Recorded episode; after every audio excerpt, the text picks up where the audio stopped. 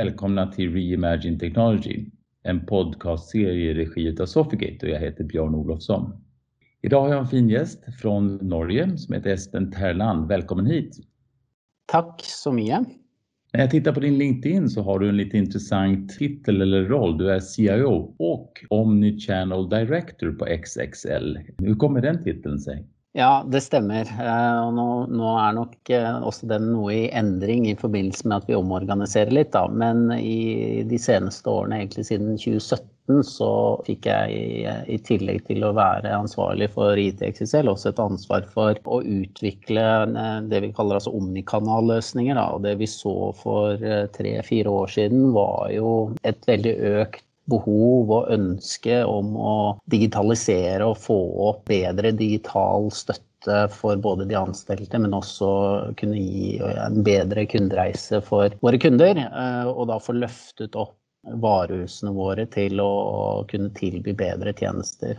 Og i den sammenheng så, så fikk jeg da et ansvar for å egentlig drive en del prosjekter eh, og initiativ så, som da har ledet fram til en del leveranser som vi nå har Man kan se fysisk ute i våre varehus, da, som i praksis har vært å løfte hele den digitale infrastrukturen som vi har ute i våre varehus i alle våre land. Du, innan vi pratar mer om XXL och den resa, fantastiska resa som ni har gjort. Eh, kan du inte berätta lite grann? Jag ser att du har varit eh, på XXL i nästan 13 år. Lite konsultbakgrund och sen verkar det som att du varit lite grann, eh, inte inom farma, men ändå inom apoteket ser det ut som. Kan du inte berätta hur det kom sig att du började på XXL och din resa på XXL upp till den roll du har nu?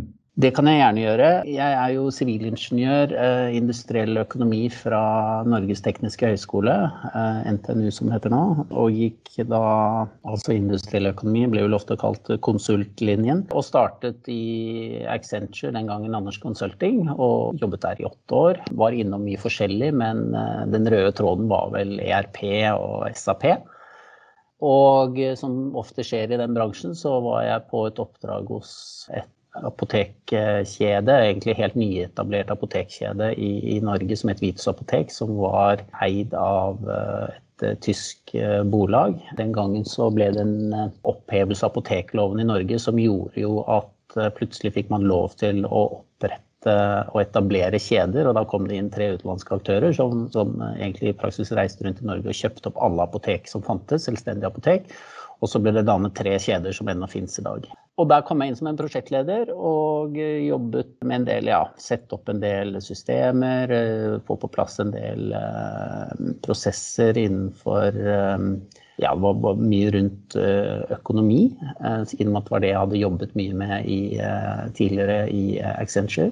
Og så, mm, etter en stund, så fikk jeg da tilbud om å bli en IT-sjef der sånn. Jeg hadde egentlig ikke noe ønske om å bli en IT-sjef eh, sånn sett, men eh, jeg ble nå det. Og etter hvert så Eh, valgte eierne å slå sammen eh, wholesale-leddet, altså grossisten som heter Norsk Medisinaldepot, som er den største kall farmasigrossisten i Norge, eh, sammen med da Vips apotekkjeden. Og da ble jeg også fortsatte å være da IT-sjef for hele, hele den sammenslåingen. Det var jeg for så vidt ikke så lenge, fordi jeg syns ikke det var var litt usikker på om det var det jeg ville drive med, så jeg sluttet. Og så, egentlig omtrent idet jeg sluttet, så fikk jeg en henvendelse på at det var behov for en IT-sjef i eh, XXL, som den gangen var et ganske De hadde fortsatt vært i drift i syv år, men da var det bare åtte varehus i Norge, og var kun i Norge. Var en utmaner. Eh, hadde ikke noe eh, IT-funksjon, men trengte, hadde blitt så stor at nå trengte vi en egen ansvarlig person. Så jeg endte da opp som IT-sjef i, i, XXL og har egentlig fått da være med på en helt fantastisk reise med å gå fra å være en utfordrer i Norge til eh, å bli nå den største sportsretaileren i Norden, både på nett og, og fysiske butikker.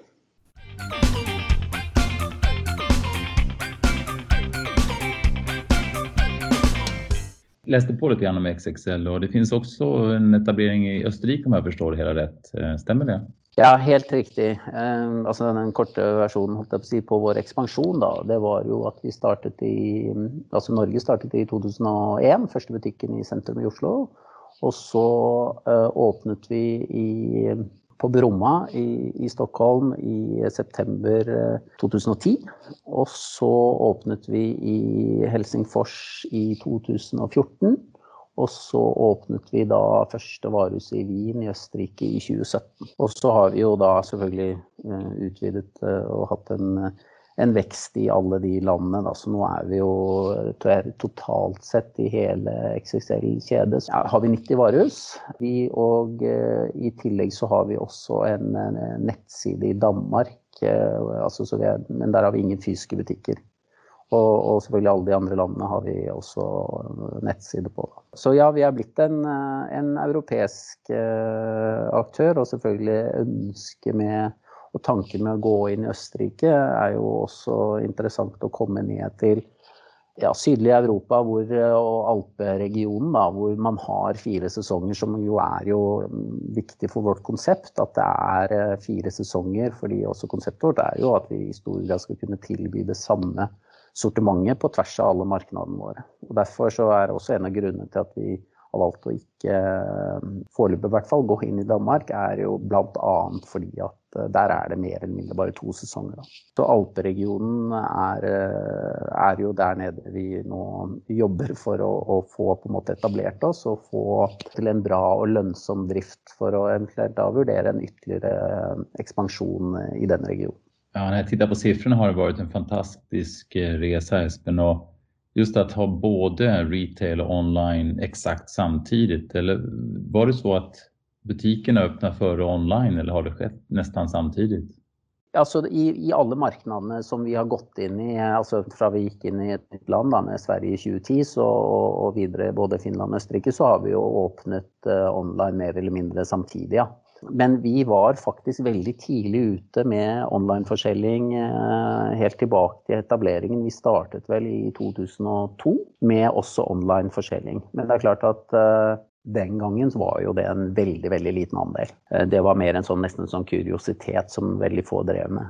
Og nå har jo selvfølgelig online vokst og blitt en, en stor andel av omsetningen vår. og og selvfølgelig eh, akselerert ytterligere i, i, i, forbindelse med pandemien.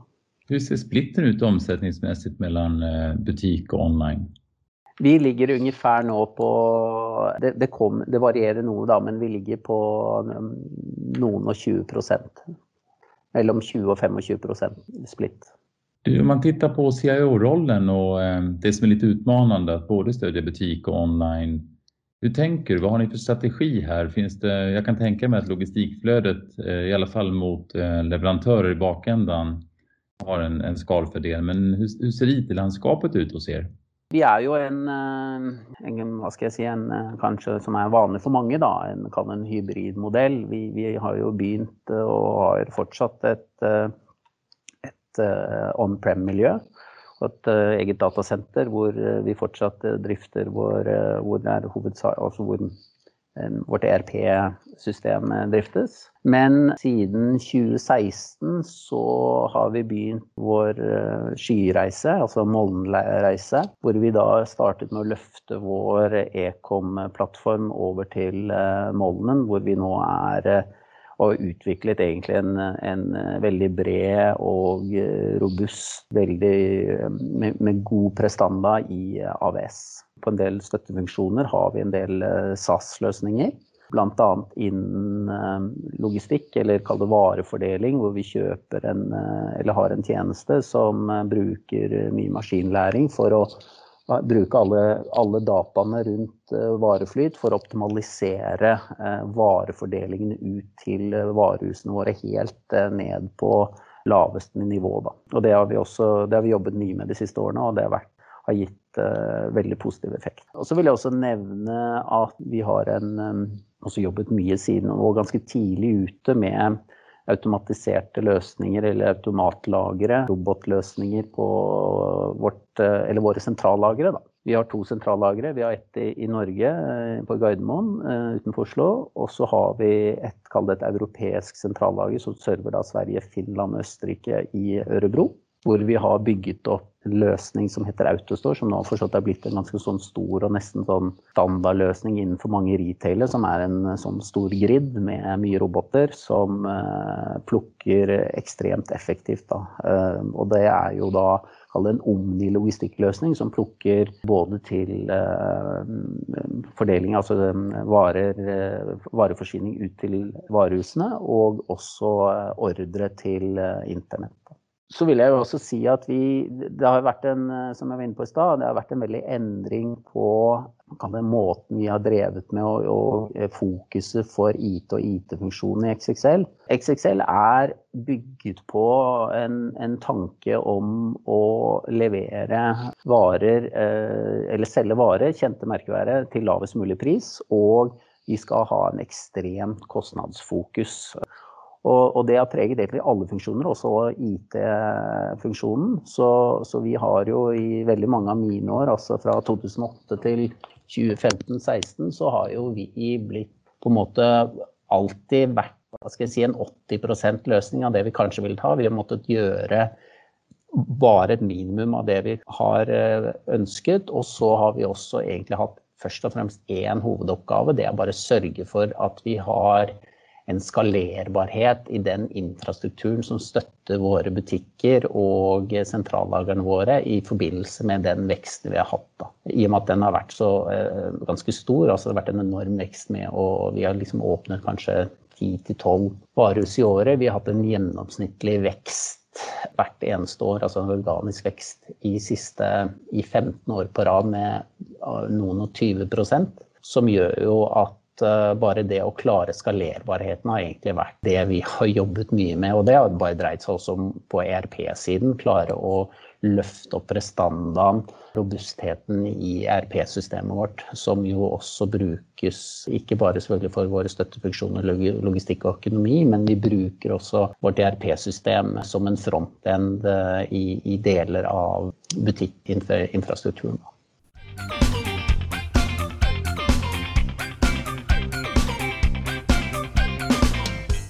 Espen, det låter som at strategin är väldigt tydlig här med etablering i länder där man har eh, fyra säsonger. Det är ju bra för då kommer hela utbudet i sin rätt. Balansera online och store och sen ha ett starkt fokus på eh, kostnadsmedvetenhet och göra rätt investeringar för att kunna skala. Helt riktigt.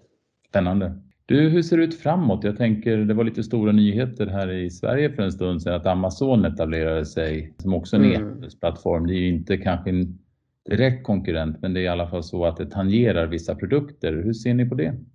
Ja, absolutt. Altså, vi, vi, ser på Amazon som en uh, konkurrent på, på, flere områder, og vi har veldig respekt for dem. Det er egentlig mange år siden vi begynte å se på, løfte blikk og si at våre konkurrenter er ikke lenger bare liksom Stadium og Intersport og, og G-sport i Norge, som nå ikke finnes lenger, da. men til å begynne å se på altså, mer de store pureplayerne, også markedsplassen. F.eks. Zalando har vi sett på, men også Amazon har jo vært en, en stor eh, konkurrent på, eller i hvert fall en, en konkurrent på mange områder. Da. Det vi ser på med, med, altså med, Amazon er jo at vi har veldig respekt for uh, selvfølgelig den, uh, den logistikken som de har, og selvfølgelig storleken på det sortimentet de har, som, som på en måte har, er opplever da, som ekstremt profesjonell. Og kanskje akkurat lanseringen i Sverige så var det litt sånn hiccups.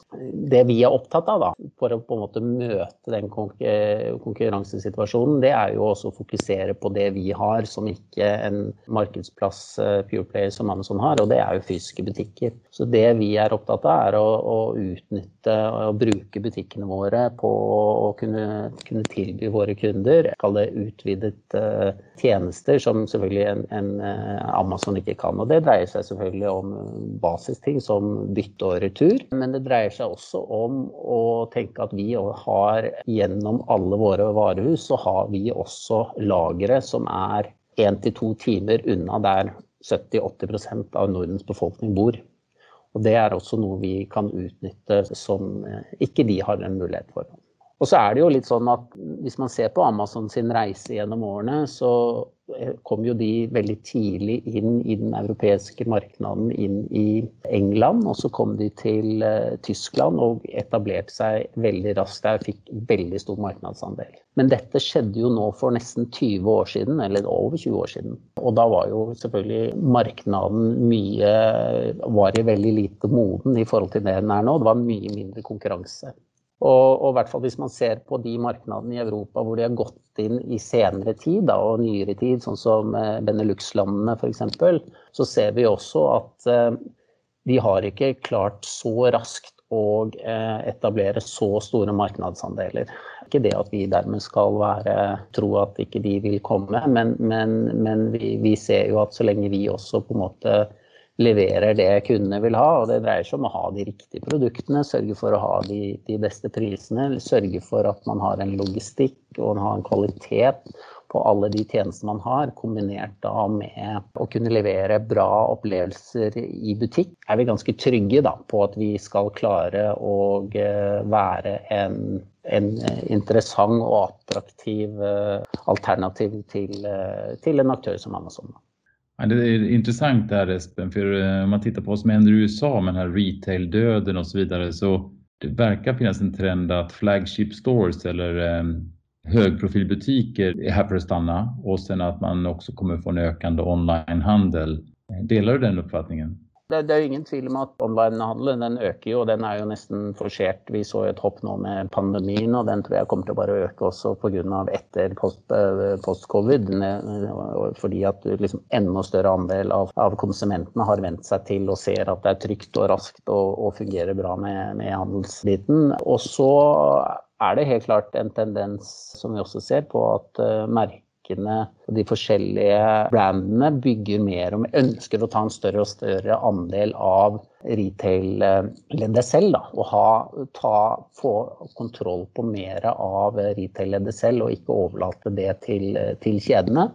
Og det er som du sier, du får mer og mer slike En ting er flagship store som vi har, men, men vi også ser at da brandene, altså alle går i alle de store byene rundt omkring, så har de jo Nike brandbutikker. Du har Norøna Norrøna har bygget opp og tatt en stor andel, eh, osv. Og, og, og det ser vi også som en trend og kanskje som et, en hot, kanskje også, som vi også må følge nøye på. Vi må også da kunne tilby å si, være en alternativ plattform eller et supplement til den, den plattformen som eh, leverandørene selv ønsker å, å stå på.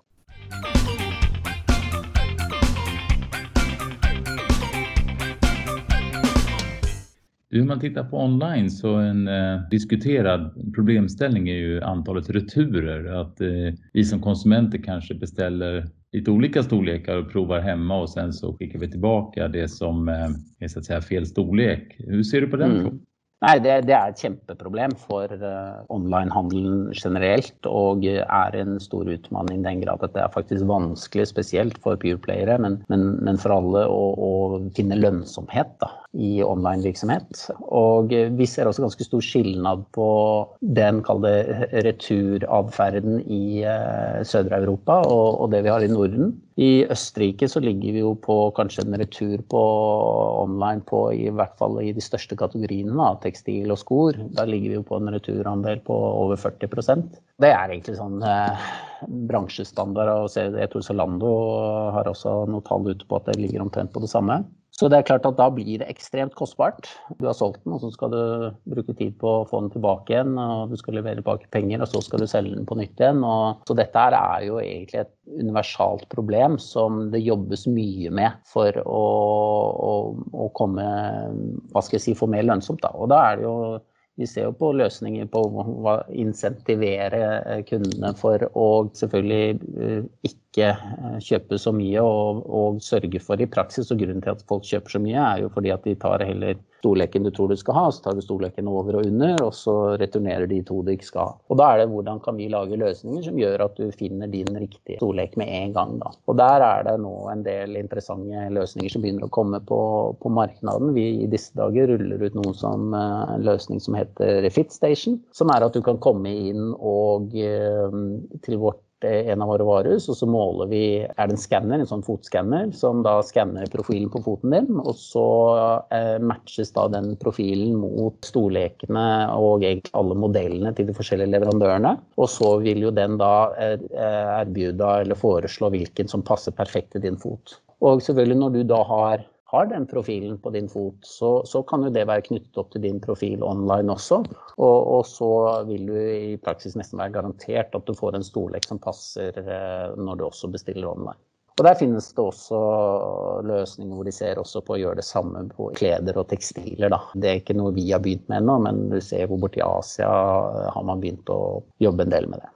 Ja, det blir litt som de här virtual showrooms, att man egentligen mäter upp kroppen och att man får någon size guide som hjälper till att hitta rätt storlekar och kanske varumärken som har lite olika plastform och så vidare. Jag antar att det det, det, det konceptet vi pratar om. Absolutt. Og så har du den andre siden av det også for å få um, redusere den utmaningen da, med, eller få ned antall returer. Det er jo også selvfølgelig gi gape insentiver for kunden. Og, og, det er jo liksom hvor mye skal man begynne hvem, Det å begynne å tørre å ta mer betalt for returer, da. ikke sant? For det har jo blitt en sånn standard at alle skal tilby gratis retur. Du forventer det som konsument. Men på, når, når kan man begynne å da sette på en kanskje mer altså at det blir en normalt at man også må betale for en retur. Og der tror jeg et aspekt som har kommet frem mer og mer eh, i de senere årene, er jo selvfølgelig også miljøaspektet. Som gjør at det er jo ikke veldig miljøvennlig å drive og skikke varer frem og tilbake med, med biler eh, for å,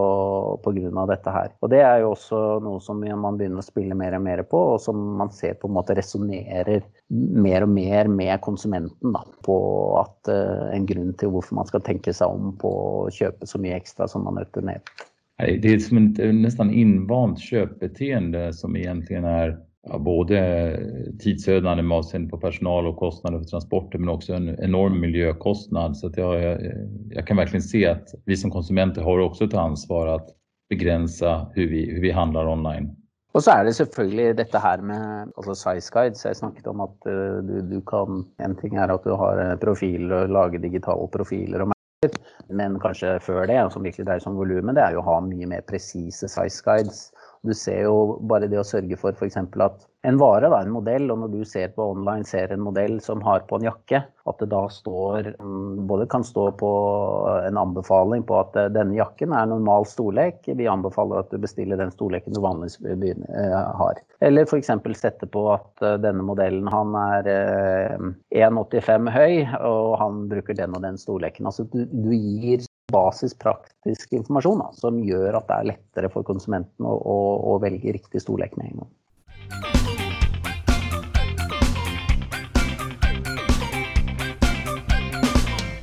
Men du Espen, med tanke på at det hender utrolig mye inom retail just nu og framförallt kanskje inom online men også in store.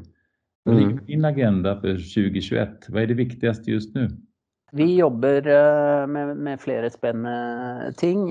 Det vil si vi har gjort nå siste to årene, for det henger litt ihop med det som skjer videre fremover. Vi har fått på plass en uh, Omni-ordre uh, distribusjonsløsning. Det vil i praksis si da, at vi kan koble på uh, lagerne, alle, alle våre lagerne i alle våre varehus kan vi koble på nettet og selge på nettet. Da snakker jeg ikke bare pickup, men vi kan også selge en vare som befinner seg i en hvilken som helst butikk. Og det kan vi gjøre via ja, vi bruker noen algoritmer som gjør egentlig at vi selger varen den vi, vi, plukker varen i den butikken hvor det er mest lønnsomt å plukke den. Og det har jo gitt oss mye større utbud på nett, og også høyere omsetning. Og så er det en liten sånn balanse på å ikke legge på de varene, altså sørge for at du ikke selger for mye av de varene som er dyre å selge i butikk, i og med at eh, selvfølgelig det er mye bedre for oss og bedre mye lavere kostnad å plukke varer på sentrallageret vårt av, eh, på et uh, automatisert lager, enn at det er at ansatte løper rundt i butikkene våre og plukker det. da. Det er i hvert fall en løsning som alt i alt kobler sammen med varehusene og nettet, uh, egentlig om ikke sømløst, men, men, kobler dem i hvert fall tett sammen. Og som gjør jo at vi nå kan også tilby pickup at store Eh, collect at store og disse løsningene som på en måte forventes av en, en, en eh, omni-aktør i dag. Da. Og da når jeg da nevner Pickup at Store, Collect at Store, så var vi også i 2018 så var vi blant de første som nå begynte å ta, installerte roboter i noen av våre større butikker for eh, selvbetjent pickup. Så hvis vi f.eks. i dag da, går til uh, vår uh, XXL i Hamngata i, i, Stockholm City, så vil du se rett innenfor vinduene der, så står det inn på venstresiden der, så står det et fem meter høyt tårn, som i praksis er en eh, robot. som Du da, når du, du har da kjøpt en vare på nett, og du har valgt eh, pickup i Hamngata, så går du til Hamngata, og da har du din kode på din telefon, og bare går bort og trykker den på en skjerm. Da er det en robot som eh, går inn i, noen, da, inn i denne høye tårnet og plukker fram varen og leverer den til deg. Og du trenger ikke å være i kontakt med en eneste, eneste selger, og det går bare i løpet av sekunder. Og det er ekstremt effektiv lagring nå. Og det robotene har vi på de største varehusene. Og så har vi også egentlig lockers, da, eller skap, eh, selvbetjente eh, skap, som har samme grensesnittet med en, med en skjerm, men, men, da er det jo en skap som, eh, som bare åpner opp. Så det har vi, det har vi hatt som en, egentlig en utrulling nå, og fortsetter utrulling til enda flere varehus med, med selvbetjent pickup. Og så har vi eh, en basisting, men det, er, det, som er litt nytt, er jo at det også kommer nå til eh, detaljhandelen som eh, oss. Det er selvbetjente kasser. Det ruller vi ut for full nå til veldig mange varehus. Vi ser jo at både i, i Norge og Sverige, og for dels i Finland nå, at dagligvare har jo på en måte utbildet konsumenten til å bruke selvbetjente utsjekkingsløsninger, eller selvbetjente kasser. Og eh, vi ser at det fungerer eh, nå veldig bra. Av de varehusene som har det, og de store, så fungerer selvbetjente eh, kasser, og andelen av kunder som bruker det, er veldig høy. Og så har vi en annen ting som, nå, som er høyt på agendaen vår nå. Det er å få begynt med RFID ut i varehusene våre. RFID er selvfølgelig en gammel teknologi, men nå ser vi at prisen og infrastrukturen for at det lønner seg kostnadsmessig, er der den trenger å være for at et bolag som oss med så mye varer, med så, med så stort sett ikke egenproduserte varer, da, som gjør at vi i praksis må tagge alle varene våre selv, eh, at det likevel vil lønne seg. Det interessante med det, eller det som det vil gjøre, er jo at en retailer som oss, eh, og dette vet vi er mer normalt blant de fleste retailere, det er jo at nøyaktigheten på beholdningen ute i et varehus over tid, den er vanskelig. Altså du, du, den er fort både 20-30-40% det kommer an på hvilke kategorier, av kall det normale driftsårsaker som du har ute i et varehus. Og du klarer aldri fordi at det er så kostbart å telle veldig ofte, eller så ofte som du burde. Med RFID så gjør du åpenbart det. Da liksom teller vi Vi kan telle eh, hva er vi er på nå? Vi kan telle 50 000 varer på ca. en time. Når vi da kommer i gang med det, så vil vi da Konsekvensen av det er jo at vi hever nøyaktigheten på varelageret vårt. Som igjen gjør at vi får en mer presis fordeling av varer og supplering av varer. Eh, som igjen fører til at du som konsument, når du har vært på nettet og sett at ok, nå ser jeg at det står at denne skoen i storlek 43, den er på Bromma. Og da er faktisk sannsynligheten når du kommer dit at den finnes der, er mye større. Ergo kommer du også til å bli mye mer nøyd.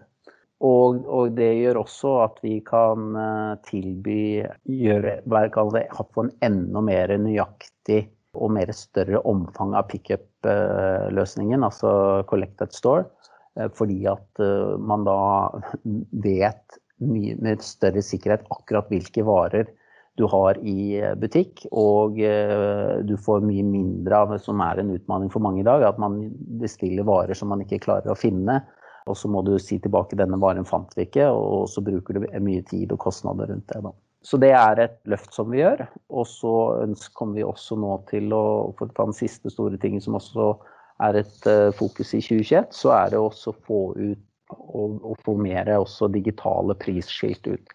Igjen ikke noen ny teknologi, dagligvare har hatt det lenge, men, og vi har også testet ut det i Sverige i, uh, og Østerrike i noen år. Men digitale prisskilt eh, ser vi har, er driftsmessig veldig viktig, og, og gjør det også egentlig for konsumenten bedre, i og med at vi har en lovnad om at vi alltid skal være billigst, som gjør at også vi kan snabbere endre pris i forhold til konkurrenter når konkurrenter setter ned prisen.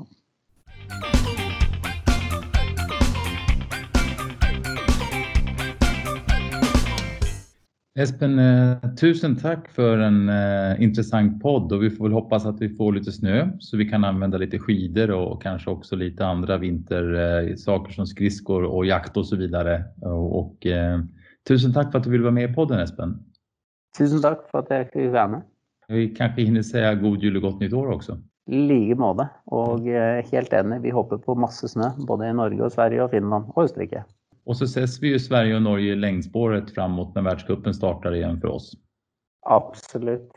Detta är Reimagine Technology, en podcastserie i regi utav Sofigate. Jeg heter Bjørn Olofsson og dagens gjest heter Espen Terland, CIO på XXL.